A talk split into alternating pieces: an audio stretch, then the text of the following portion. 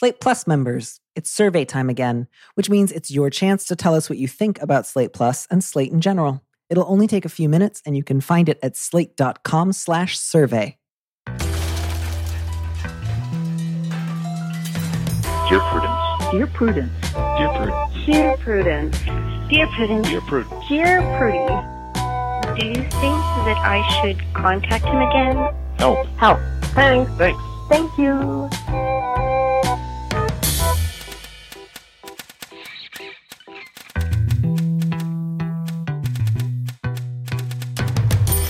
Hello and welcome back to the Dear Prudence podcast. Once again, and as always, I'm your host, Dear Prudence, also known as Daniel M. Lavery. And with me in the studio this week is Karen K. Ho, a business and economics reporter for Quartz based in New York City. She's been published in Time, GQ, Glamour, Vox, Toronto Life, the San Francisco Chronicle, the Columbia Journalism Review, and the new critically acclaimed true crime anthology, Unspeakable Acts. Karen, welcome to the show. Thanks so much for having me. I'm so glad that you're here. I'm so glad that you have abided my lateness. And I say no small talk. I don't I don't care how you're doing and I don't want you to know how I'm doing. Let's just start answering questions. Let's do it. I do care about how you're doing, but we can talk about that later on our own time. So, the subject of our first letter is Should I pay for my son's girlfriend's abortion? Getting started with a bang. Dear Prudence, I am a divorced father to four young adults. My 17 year old is the most irresponsible of all my children. He loses his keys, wallet, license, phone multiple times a week. He, quote, forgets to get gas and runs out of gas at least once a month. I've tried to help him with these things, but he's very apathetic about it. As a result, when he is at my house, he doesn't get the same privileges as his siblings. I don't let him have his girlfriend over unsupervised or let him stay the night at her house, even though I allow this with my other children. The final straw was when I walked in on them having unprotected sex in the dining room. I have bought him condoms, which he does not use. When I try to discuss being consistent and helping him become more responsible, she says that he will be 18 in a few months and there's nothing we can do, and after that, the military can straighten him out. It still came as a surprise when his mother called me and told me his girlfriend was pregnant. She's waiting until after the holidays to decide if she will have the baby or have an abortion. My ex wife made it clear that I am expected to pay for the abortion should she choose to have it because it's not covered on her insurance and her parents can't afford it. I have refused. I am tired of bailing my son out. I want him to step up and handle it. I think he can easily get a seasonal job and make enough money in a month to pay for it. Two of his uncles have offered him seasonal employment at their companies. He and his mother scoff at this because of the pandemic, ignoring the fact that our area has a low transmission rate and also that his three siblings all have jobs. I told my ex wife she could pay for it, but she said she doesn't have the money because she's going on her annual ski trip after Christmas. I love my son, and my heart breaks that he and his girlfriend have to make such a difficult choice, but I think I'm making the right decision. I don't want her to have a baby she doesn't want because she can't afford an abortion, but I also don't want to bail my son out once again. What do you think? Can I just say, I had almost the whole time the like Lucille Bluth clip of like, it's an abortion, Michael. What could it cost? $10 in my head. I had there's so much to cover in this. Like I think like in terms of this is one of those things also where it's like you could pay for the abortion and have them work it off, right? Like it, it's something that you want to deal with sooner rather than later because of possible complications. Then there's also availability. Like this assumes that like they live in a state where the clinics are still open, it's accessible, you know, they, they don't require And of uh, course, that she decides to have one, right? Yes. Like here in the letter, I think one thing that's really missing is the very real possibility that your son's girlfriend might not decide to get an abortion, at which point, you know, the question of money is only going to get more serious because if he doesn't have the money or the interest in you know working for three weeks uh, somewhere seasonal to get the money for an abortion he definitely doesn't have baby money. There's also not an acknowledgement of like the clear favoritism of the other siblings and the mistreatment maybe contributing to the the behavior of this this sibling or this this child. i don't know if i'd go so far as to call that mistreatment i think i would be like look i bought him condoms and then he has unprotected sex on my dining room table yeah his girlfriend's not allowed to come over anymore that to me feels like actually an age appropriate consequence for a 17 year old rather than like clear favoritism but I, I also don't want to come out and say like this this letter writer must have been like dad of the year. Like I, I, I there's obviously a lot of water under the bridge here, but yeah, I think the real question, which which is the important one to get to, is just what's going to happen with this one abortion and if there is an abortion and then you know you can get back to figuring out how you're going to relate to your kid for the rest of your life. It, to me this feels like he's 17 if they do make the decision that they want to get the abortion it's going to be money well spent even if you are frustrated that your son's not doing the things that you want him to do but I also understand why you want to draw the line somewhere. And I think to that end, I would encourage you to go to abortionfunds.org. Uh, there's a national listing of various abortion funds which are in place for similar situations. You know, somebody who wants an abortion but can't afford it. That might be one resource you could point them towards. Do you think, Karen, that like so far the letter writer seems to only have talked to his kid's mom about this? Do you think there needs to be a conversation with the kid? Yeah.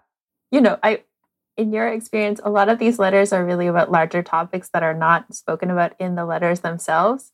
And it's really about like a multi-year fractured relationship in terms of communication between the son and the father. And I'm really wondering like if it just wasn't a conversation about like future and like what he had planned for you know even if he was interested in the military or you know what he wanted to do um, after high school and you know having that conversation that larger conversation about the future maybe would have helped prevent this pregnancy from happening you know like but i think it's also just about is there a psychologically safe space and a relationship for them to have that conversation?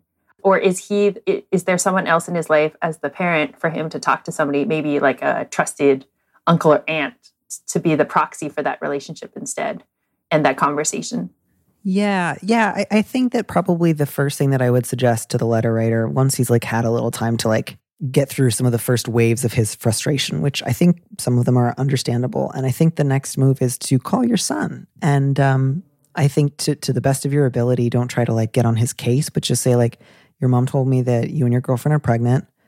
How are you doing? What are you thinking? What do you want?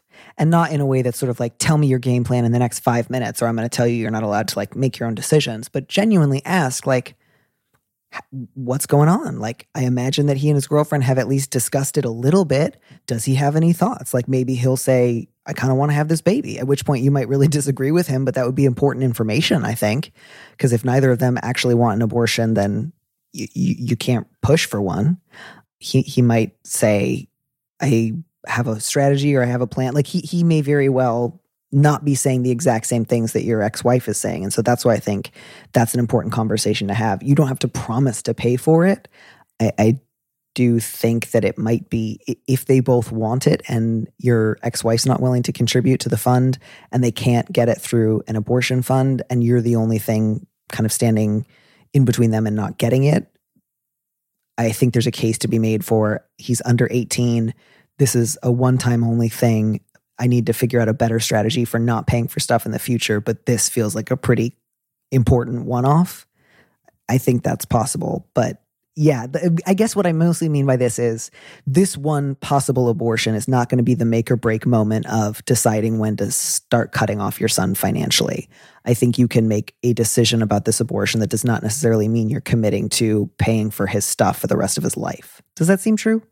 I think so, uh, but it's also just about like um, there seems to be a lot that's unwritten about what happened before this sort of turning point in their relationship and the decision regarding how much money needs to be spent. Um, I'm I'm also thinking regarding the forgetfulness, if there's something like ADHD or something undiagnosed. You know, I I remember personally people wondering why I was always losing stuff and then finding out later on that I had a neurodivergent condition you know, like it might not be intentional. Um, and so that's one of those things and that can lead to a lot of frustration. But a lot of people who find out very later in life, they're always told by their parents, like, why can't you just like stop losing stuff? Um, and that can be really frustrating. But that's a separate issue from that. I think going back to what you were saying, this does not have to be the moment in which the parent decides how the scope of, of which they're going to financially support their kid into the future. Yeah, and whether or not there's something else underlying some of your son's irresponsibility is probably a question for another day. Um, you're allowed to both be frustrated by that irresponsibility and also possibly open your mind to the possibility that it's not simply malingering. But again, a lot of this just feels like you don't have to solve that right now. The the question of like, if your 17 year old kid and his girlfriend need to have an abortion and you're the only thing kind of standing in between them and getting it, I would encourage you to just do it. But you also do not have to, and you can just send them the link to the abortion fund and say, good luck finding funding. I, I, you know, you might have a little, maybe you wouldn't have a hard time sleeping at night. I would maybe feel a little bit uh, tricky about that.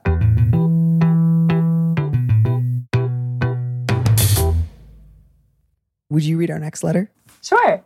The subject line is waiting but guilty. Dear Prudence, I've been wavering on whether to break up with my boyfriend for months now. The issue is that we both work at the same nature reserve and live on site. He got a new job elsewhere, and I'll take over his job here when he leaves.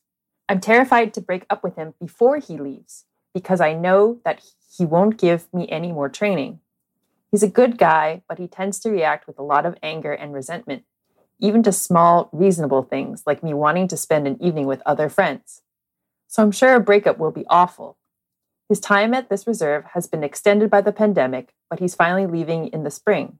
Am I a terrible person for waiting to break up with him until he leaves? I hate dishonesty, but I fear the breakup fallout more. Ooh. I think calling someone a good guy and then saying that, like the description immediately after description, that like right right after saying he's a good guy, but the description regarding his behavior is was the first big warning sign for me in this letter. Yeah, same here. My my read there was like the letter writer has gotten so used to having to say that because they depend on this guy for like job training and like uh, presumably like either living together or living in the same isolated area. So they kind of can't let themselves go mentally yet to the place of this guy's not good but he's not a good guy. This guy's a bad guy. That part feels very straightforward to me. Especially during a pandemic to sort of be in constant fear regarding anger and resentment to small reasonable things like spending an evening with other people is really you know that that is that is a frightening sign um, in terms of survival. Um, and so i would say to the letter writer no you are not a terrible person for your consideration. Um, i think a lot of people unfortunately have dealt with similar situations in workplaces. Um, and then uh, i think having values like honesty is important um, but also safety is really important as well Yeah, I, I wanted to be really careful on what I advised this letter writer because I want them mostly just to stay safe and take care of themselves. And so I think waiting to break up until the spring makes a lot of sense to me. But I also want to acknowledge that this does not sound like this sounds like a relationship where the possibility of physical abuse could come up pretty quickly to me. This feels like we're we're getting close to that point. And so I also want the letter writer to feel like they can think through what are my other options, either in terms of like reporting my concerns to our superiors and asking to be moved so that I do not have to worry that I will be endangering myself professionally or even physically if I break up with my boyfriend. Um, if you don't believe that your management would be useful to you in that, I, I get that. And then I would maybe encourage you to talk to one or two trusted friends um, so that you can get just ongoing support and a, and a strategy for how you're going to do it, how you're going to keep yourself safe afterwards, how you'll make sure that he can't get in touch with you and try to harass you. All of that will be really crucial. Maybe even to call the domestic violence hotline, which I, I realize you don't say that he has been hurting you physically. And so part of you might feel like, oh, that I don't want to be dramatic or I don't want to I I just I just want you to know, letter writer, you would not be being dramatic for thinking practically. Anybody who like makes you terrified to break up and who freaks out when you want to spend an evening alone with friends is somebody who's cruising towards abusiveness at a pretty rapid clip. I think also like documentation can be helpful. It's it can be stressful in terms of like if you're living with this person, like figuring out a way to keep that documentation safe and private. Um, but I think it, it can be reassuring in terms of highlighting how your reaction and and the letter writer's assessment of the situation is accurate, that they're not being unreasonable, and also you know in terms of for protection because you're both working together um, if he tries to professionally retaliate at your job once he leaves, that can be really, really important. Yeah, I think that's a really good point to think about this.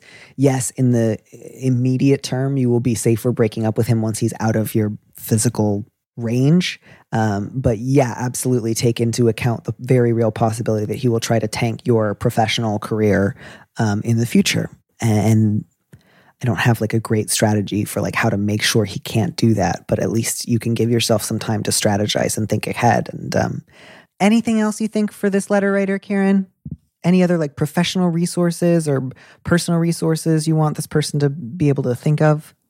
Uh, I think I think it's important to continue to rely on that friend group for support um, because they will continue to be in that person's life after th- this person leaves. So, in terms of that consistency, like right now, I think for a lot of people during the pandemic and and what's gone on, figuring out what can be consistent and routine is really important. And they will be able to tell you that, to the letter writer that they're not a terrible person for this decision. I think my last thought here is just pay attention to your fear around your partner. I don't say that because I want to like increase your sense of fear, but I really, especially because you're in an isolated nature reserve and you both live on site, um, you say you're terrified of this man. Trust your terror. If you think you need to hide something from him for your own safety, you probably do. This does not sound to me like a situation where you are out of touch with reality or like you are um, unfairly reacting to something. It sounds like this man has kind of made it his business to terrorize you and to make you feel like you can't leave him. And so, if anything just feels like I can't share this with him, I can't disclose this to him, I need to wait, I need to do something to make things easy in the short term so I can get out, I want you to do that. Pay attention to the part of you that's scared. That part of you is wise and will help keep you safe.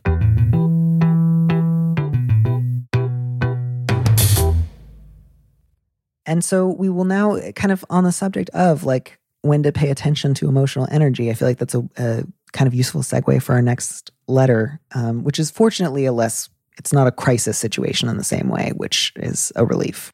But the subject is emotional energy matchup. Dear Prudence, my wife and I are in our mid 30s, married for a year and together for five. She's always had much, quote, bigger feelings than I have, and it's one of the reasons I love her. I'm even keeled. She brings some balance to the household emotions. During the pandemic and the subsequent close quarters, she's been getting frustrated that I don't dedicate the emotional energy she does to things that upset her. If something is important, I will always be there for her, and she's aware of that. But I can't get myself worked up over cat barf, even as I'm helping to clean it up. This turns into a feedback loop. The calmer I am about it, the more she thinks that I'm not honoring her feelings. Of course, telling a frustrated person, just calm down, is never helpful but I feel like allowing myself to get worked up over things I find minor wouldn't be a good use of my energy either. She disagrees and thinks that if it's important to her, it should be important to me. I've tried using words to logic this out with her, but that's been a wash. What can I do? I wish, Karen, that we'd gotten a little bit more detail about the things that do upset her, because I wonder is it really just cat barf? Like, is that the only, is it always on that level of just like frustration, like household frustrations, or is there something else going on? Did you get a sense there if he was being a little dismissive or if that was just maybe the level that these conflicts were, were at? I agree on that. I think sometimes also what people are upset about is not really the thing that they're upset about. Um, there's there could be something uh, behind the scenes uh, that manifests in things like cat barf. Um, and in terms of honoring her feelings, I'm concerned that it's really about a larger communication issue where she doesn't feel heard and respected or understood. And, and so it's manifesting in this way. Um, I think also there could be something about the differences in terms of um, her. She's. It says that she's been getting frustrated about emotional energy and um, it may be larger issues that she feel she feels that affect her much more this year. Even the, the fact that she is a woman, uh, they're both in their mid thirties. You know, I know that men and women have totally different mindsets regarding like the possibility of having kids or where they are in their career or um, the isolation that they feel. You know, those kinds of topics. I, I, really agree with you. I wish there was more to this letter, more details. Um, I feel like there's uh, it, it's the letter writer is talking around something else. Yeah, and I think that's probably why, you know, I've tried using words to logic this out, but it hasn't worked. Like, I- think that's an approach that's not going to serve you really, really well. In part because, like, part of the problem here is that you are always even keeled. And so attempting to stay, like, let's just be reasonable. Let's not let our feelings get the better of us. Let's just, like, logic this out like it's a math puzzle is going to, I think, exacerbate the problem rather than address it. And that's not to say that you have to like jump up and down and weep or scream and shout in order to get somewhere with her. Um, but it does mean that simple, like cold, calm, rational, enlightenment era discussion is not going to be what what gets you somewhere real with your wife. So, yeah, I think one opportunity here is to say to your wife, like, I love you so much, and one of the things that's been hard about this for me is I feel like if I'm there for you in a moment when you feel frustrated and I do something to help, but we don't feel the same way about it, it, it, it feels like that hurts and upsets you. And I, I don't know if I can change much about my emotional response to things, but I wonder if there's something that I'm missing in terms of is there something else that you feel like I don't notice things until you tell me? Do you feel like you have to delegate a lot of things around the house that you wish we took like mutual ownership over? Because that's something that I do wonder about here is like, because the cat barf was the only clue, I was wondering like, maybe she feels like now that you two are both home a lot, she still has to take on like the majority of the burden of like keeping the house humming, which is now also more work since you're home more. And you don't value it in the same way, or you have to wait to be told or instructed or given a job. And what she wants is more of a partner and less of a first mate. I've never been on a ship, so I don't know if maybe a first mate is kind of like a partner. I apologize for my aquatic metaphors. Again, that's possible. I don't. I don't feel a sense that that's definitely what's going on here. But I think the thing to do is to say, I don't think it's that you want us to feel exactly the same way. But maybe, maybe it is just that you wish I got upset occasionally more often? And if so, I would like to know that so I could talk to you about it. Like, what do you feel like is missing in those moments? Does it feel like I'm kind of rubbing your face in something? Does it feel like I'm being withholding? Because, like, here's what it feels like for me, which is just like, cat threw up, that happens. I'm going to do what I can to fix it. But I'm not trying to make you feel bad about your own reaction either. And, and then, you know, depending on what she says, maybe it's a problem you can get to the bottom of relatively quickly. Maybe there's other bigger things going on in the background that will take longer to address. But I, I really think here you have to go back and not try to say, let's logic this out. I think you have to go back and say, like, am I missing something? And then listen with an open mind. I've also found that sometimes there is the mindset of they they want to help by presenting a solution, and Mhm. sometimes people just want to rant and feel like the other person is just listening and open to being as upset as they are, and and but like just presenting a solution right away is not helpful to the other person. Um, and then so I find that asking the other person like what would be most helpful right now, and sometimes this person might feel like they feel silly for trying to follow that but then the other person would feel really heard and respected even if that person doesn't necessarily agree. It's like do you want me to provide a solution? Do you want me to rant? Do you want me to grab a pillow so that you can punch it? You know like what are the what are the ways that would be most helpful for you? It's not about me right now. Yeah, and and then beyond that, because I think we've we've mostly spent this question on the side of what can the letter writer do to be more present for his wife. I also want to leave open the possibility if you have that conversation and she really just is like, I get anxious and agitated a lot, and when you don't, that freaks me out. Letter writer, at that point, I want you to really feel free to draw the line and just say like, I will help you. Um, but I am not going to mirror my feelings to match yours. And if that's really, really hard for you, we're going to need to find another solution for those difficult feelings that's not just like get me to feel what you feel because that's not something I can do for you. And there I would want you to feel a ton of permission and freedom to just hold that line cuz super reasonable thing to say I can't do that for you. But I, I can I can relate to both parts of this letter. I can definitely relate to I've I've been in moments or relationships where I felt like this is so serious and how can you not feel the exact same way about it that I do and like do you even know me? And then other times where I'm just like why are you so agitated? Oh, you know, Mary, Mary, you're worried about many things, but Martha, I mixed up Mary and Martha. You know what I mean? I feel like Jesus being a dick about the dishes, where he's just like, why are you so stressed out? Just don't care. I know that's not exactly the point of that verse, but that's always how I've experienced it. shall i read the next one Please. Yes. Thank you. Thank you from saving, thank you for saving me from that tangent. So the subject line is Martyred Mother. Dear Prudence, My mom brought me and my siblings up as a single parent, leaning on me heavily for emotional support. It's not all in the past. There's a hell of a lot of tension and treading on eggshells around her. Challenging her on anything leads to her playing the single parent card and shutting down any discussion. I mostly keep my distance and see her on her terms, while understanding we'll never have the kind of parent child relationship I want. This summer, my mom visited me at home, and my younger sister joined us for the day. My sister has been in therapy and over the last year has understandably decided to call her on things that I've bitten my tongue about. I'm used to protecting my siblings that way. It led to a giant, angry argument where my sister and I told her things we've always kept to ourselves. She either stayed silent or lashed out. I asked her to go to therapy, and she said to wise up and understand that she could tell me some things too if I wanted to do that. I wasn't ready to talk about this stuff, but now my mom says she doesn't remember and doesn't understand why I'm being cruel and not wanting to talk to her. She's agreed to therapy because she wants a loving relationship with her children again. And I am exhausted by this.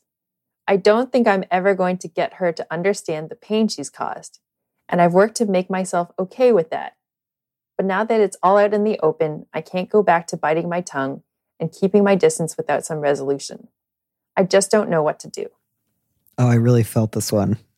Ever are you familiar with that that sense of like, okay, this works as long as we never talk about it, and then as soon as someone talks about it, you're like, well, there that goes. I feel a lot for the letter writer um, because I think I feel the burden that the letter writer has, and uh, the feeling that and the feeling of helplessness, and so I really felt that this was an opportunity for us to provide real guidance on giving them permission also you know to set really clear boundaries um, and take care of themselves for the first time instead of prioritizing uh, the protection of their siblings. And um, I think it's okay to acknowledge that no one is really ready to talk about this stuff, like a very rare group. And um, and it's okay. It's reasonable to feel hurt that uh, the mom says that she doesn't remember or doesn't understand why the letter writer is reluctant to talk to her. Um, and also frustration at the the response to the suggestion to go to therapy like that's reasonable being exhausted by it and not really understanding like it's for the mom's benefit it's not just like uh, so so reading this um and then also feeling like uh I I definitely can relate to uh, wondering if a parent will understand the pain that they've caused, or an older, you know, role model individual. But it's it's it's also I, I think we are taught so much about seeking resolution, and it's really hard to sometimes realize that some things never really feel totally resolved like in the movies you know you just it just sort of uh it gets it gets easier to live with. Yeah. I, I think really my my suggestion for the letter writer here is go to therapy by yourself. Um, I, I think there's a lot of help that therapy could do you in terms of like your mother really reversing in a lot of ways the parent child relationship when you were young and putting you in the position of having to be an adult and to offer her adult level support in a way that has really shaped the person that you are and and often I think probably made your childhood a very difficult one. And I think you deserve the chance to talk about that and think about that and work through some of that without your siblings or your mother there so that you don't feel either an obligation to protect them or to reassure her. I think you need first and foremost a place to sorry to sound really cheesy, but like you got to be able to explore the space. You got to be able to say things that you've never said before. You got to be able to say things you think, I don't know if I could ever say that to any of my relatives. You've got to be able to say things without editing yourself first.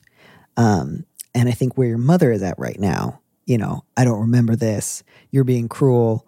Uh, I'm lashing out. I guess I'll go to therapy, but you know, it'll just be because I've got a few things I could say about you. Like she clearly sees this as not like you've been deeply hurt by an element of your childhood that we never talked about honestly, and now you're trying to be honest with me. She's like, "Oh, you're just trying to hurt me. Well, I'll hurt you right back."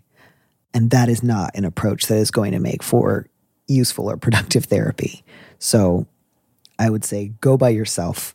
Do not start going to therapy with your mom right now. She is not anywhere near ready. And um, when it comes to then the question of like trying to manage her relationship with your siblings, do you think that's something where the letter writer can or should try to intervene? Or do you think that's an instance of a, a place where they could scale back right now? I think it really depends on their like we don't get a lot of details beyond the fact that the sister has also gone to therapy. Like you could start off by saying like, "Oh, you're going to therapy. It seems to be helping you like figuring out the things that you can talk about in terms of that relationship." Um, and I think also, I also want to remind the letter writer, despite what we are taught, like it's okay to not want to talk to your parents for different periods of time um, because we're even as even if you have a single parent um, and uh, but going back to the your what your point about the of their siblings it really depends on the relationship they have we don't get a lot of details about that uh, in terms of the letter writer's relationship with the other siblings um, and it, that can vary based on responsibilities for childcare or their careers or all sorts of stuff but I think, yeah, it, I think the thing about it is it's really a case by case basis for that. Yeah. And I wondered if something that was also going on here was kind of a sense of like, a sense of, I can't believe I've been biting my tongue all these years. And then my siblings are the ones who initiated this confrontation with my mom. And whether a part of you might feel a certain sense of resentment of like, I had something that worked for me. And then my siblings decided to call mom out on something that I've bitten my tongue over. And that kind of sense of like, well, that fucks up my plan. Um, and that doesn't mean that your siblings were wrong to talk about what happened to them in their childhood. I just think that that would be a really understandable response from your perspective. And again, therapy might be a helpful place to work some of that out. You certainly can't control whether or how your mother and your siblings um, relate to one another going forward. And so I think if you have some clarity of like, I can't go back to the way things used to be, and I also know that I'm not ready for therapy with my mother, the intuitive next step to me would be therapy by myself, figure out what I want, what I need, what I don't want, how to respond to manipulative tactics. And then you can maybe revisit the possibility uh, a few months down the road. I think that's all I got for this one. I'm sorry. Good luck. Um, our next letter I will read. The subject is feeling foolish. Dear Prudence, I met my now estranged husband on the internet. I am 10 years older than him and have no children. He is an immigrant to this country. It was a whirlwind romance, and in about a year we were married. I guess everyone else knew about these kinds of marriages, but I didn't. I thought we were going to spend the rest of our lives together. To make a long story short, he stopped going out with me. We argued all the time. He made our sex life feel like he was raping me, and he moved out as soon as his relatives moved in. I felt like a fool. Sorry, as soon as his relatives moved here. I felt like a fool. I thought my heart would break into pieces. He would occasionally call and ask me out, and after a year, I started talking to him again. He keeps telling me how sorry he is for hurting me and wants to stop by sometime. Am I being a fool again? Do I need therapy? I want to answer those two questions very, very separately because I felt like the way they were put together, the implication was like, if I need a therapy, it must be because I've been stupid. And, and I think the letter writer's just being really, really hard on herself over something that just sounds devastating. Um, I don't know exactly what you mean by he made our sex life feel like he was raping me, but that sounds pretty traumatic. And I don't think you are foolish for being hurt by that. So if you are thinking about the possibility of going to therapy, I think that's a really good idea. And I want that for you, but not because you're an idiot for having loved your husband or having been hurt by the ways in which he abruptly changed the way that he treated you. That's on him, not on you. He did something really cruel. Um, you didn't do something really stupid. You married a man that you loved, you'd known for a year. I, I get that that's like fast, but I wouldn't I wouldn't quite call that a whirlwind. I, I would say whirlwind for like met and married in six months. I don't know why that was the thing that felt so important to focus on. I think the therapy would be mostly about a situation where the letter writer went into it with good faith and they were betrayed and um, taken advantage of in a really manipulative fashion. That's very clear. Like, I think the thing about feeling like someone is a fool is saying, well, when you put these facts, you know, I, I feel really silly and almost irrational for talking to them again. And I think the thing about it is, I want to go back to the feeling of like everybody wants the redemption story. We want to feel like the people who have hurt us can do better and have learned from their mistakes. But I think the thing about it is reminding the letter writer that they were hurt in a really horrible fashion. And the thing about it is, uh, I want to remind the letter writer that they deserve that they deserve really fair treatment. You know, they deserve better treatment, um, and they deserve basic respect. They should not like uh, like that's that sex lifeline was really really hard to read um, because nobody says that without something really traumatic happening. Yeah. And I think the thing about it is, like you said, I think therapy is important for a lot of different things, but not necessarily because someone feels like a fool. Um, and those those two questions are very separate. And um, people are not foolish for going into situations in good faith and being taken advantage of. Yeah. Yeah, I, I um I agree with all of that. I don't think letter writer that you should trust him. I don't think that you should meet up with him, but I don't think that you're foolish for being tempted by that. I really, really understand this man. Um, you thought you were going to spend the rest of your life with him. He devastated you, and then he left, and now he's here apologizing. And part of you wants to heal that pain, and so part of you thinks, wouldn't it be amazing if we could somehow reconcile and, and all of that could be forgotten.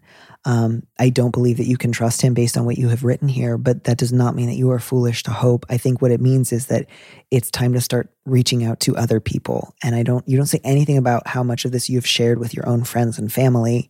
If you have many people in your life that you could turn to about this kind of thing, but I would really urge you to share this with other people whose judgment you trust and who know, you know, care about you because if he's kind of the only person you're getting that sort of attention or closeness from, and you feel like you can't share it with other people, then it will be that much harder to say no to him because you'll just feel like, but this is my only opportunity for this kind of intimacy.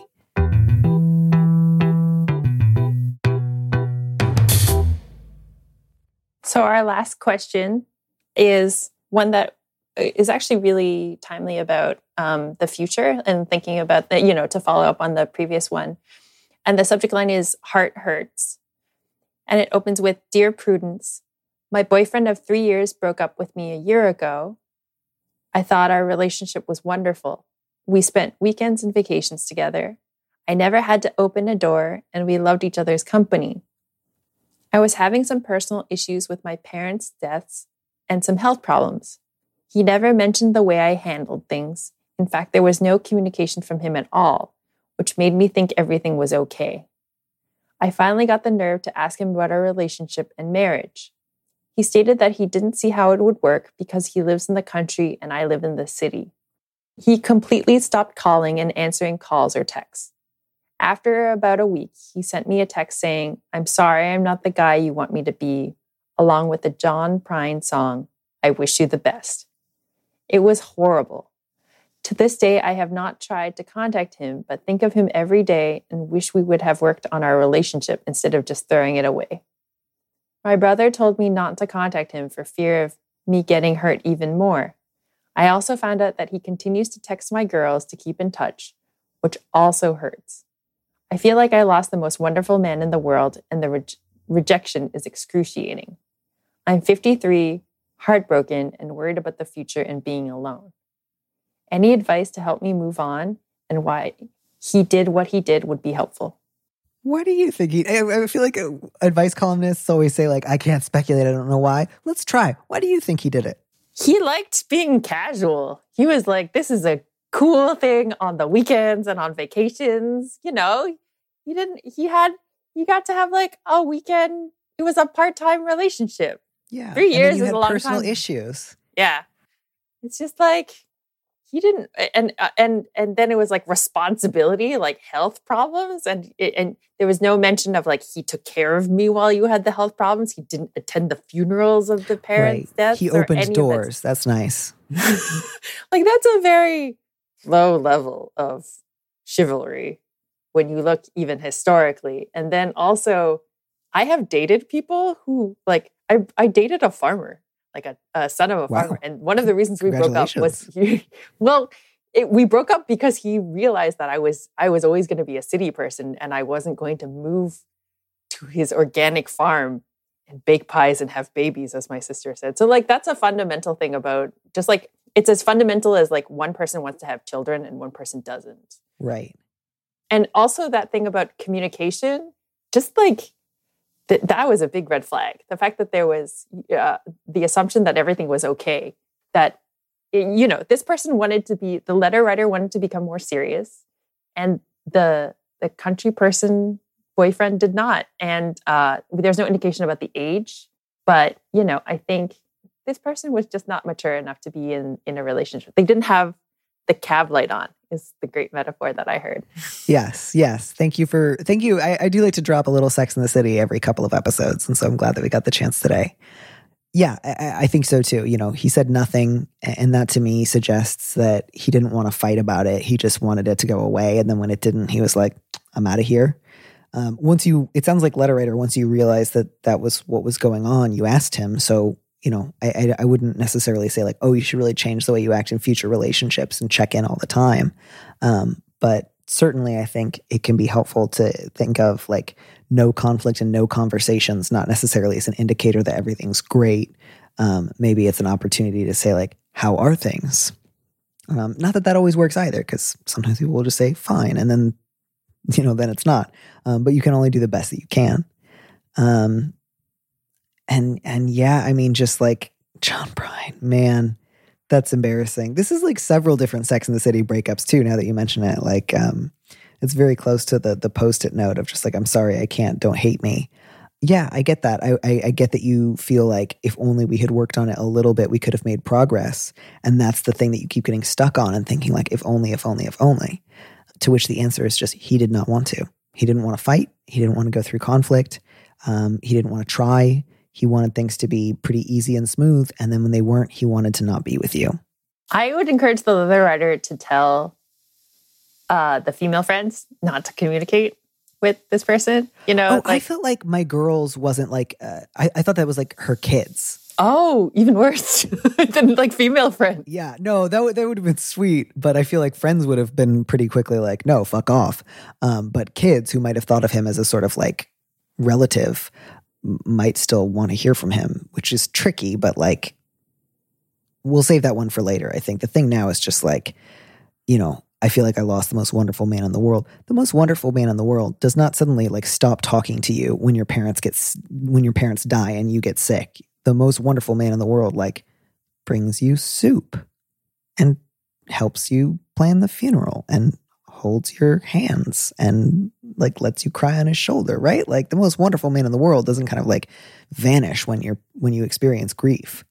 In fact, there'd be there should be more communication during the, those periods, like because it can be really lonely and isolating. The fact that there was less communication during that time is is not an indication of somebody who is the most wonderful man in the world at all. Yeah, and I get that that doesn't change the part of you that's like the rejection is excruciating. I get that that's the really salient issue, but um it, might help to start getting mad and to start thinking about some of the things he did not do well rather than thinking of him as like the one that got away. Because, um, man, oh man, the most wonderful man in the world does not send you a fucking John Prine song to say, sorry, I vanished from the face of the earth when you got sick. I didn't feel like dealing with it.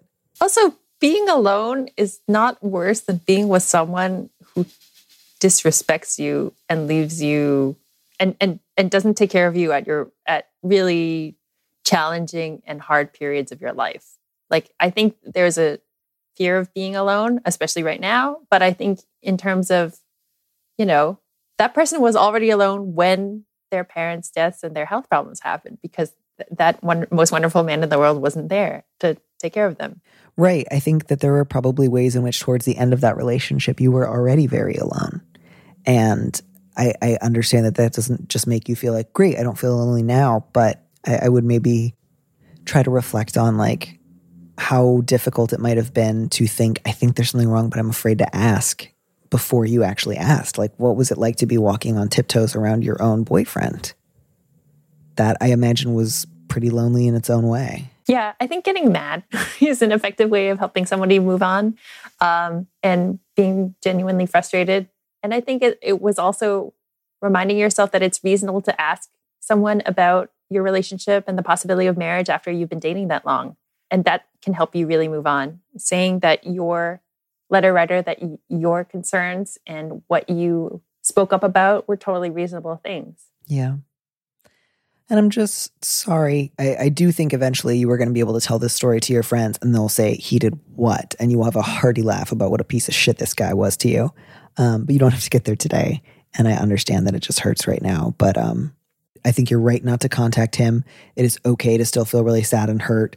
Um, focus on the ways in which this guy just totally failed to be present in your relationship and and hold on to the parts of you that think like when you look at your own letter think like I think I deserved better than that.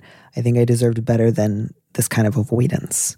And um you know, congratulations on not talking to him. It is very very hard not to talk to somebody who broke up with you and who you still think about all the time and really just think like, "Oh, if we could just try one more time, I think it would work." That's very hard to do and I I commend you.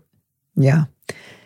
Karen, you're doing great too. Thank you so much for stopping by and helping me advise all of these people. It was a pleasure and a privilege to get to spend time with you. It was such a delight to get to see you. Uh, and I love your recording setup. And thank you again just so, so, so much. This was fabulous. Thanks for listening to Dear Prudence. Our producer is Phil Surkis. Our theme music was composed by Robin Hilton. Don't miss an episode of the show. Head to slate.com slash Dear Prudence to subscribe. And remember, you can always hear more Prudence by joining Slate Plus. Go to slate.com slash prudiepod to sign up. If you want me to answer your question, call me and leave a message 401 371 Dear. That's 3327. And you might hear your answer on an episode of the show. You don't have to use your real name or location, and at your request, we can even alter the sound of your voice. Keep it short 30 seconds, a minute tops. Thanks for listening.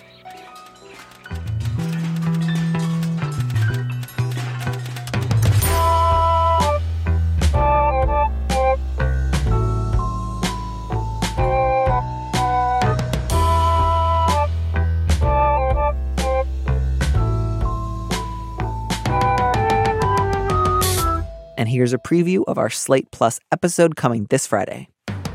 The circumstances of your two getting together sounds complicated. You thought it would be casual. You ended up falling in love. Um, his relationship with his other partner at the time fell apart, and that's complicated.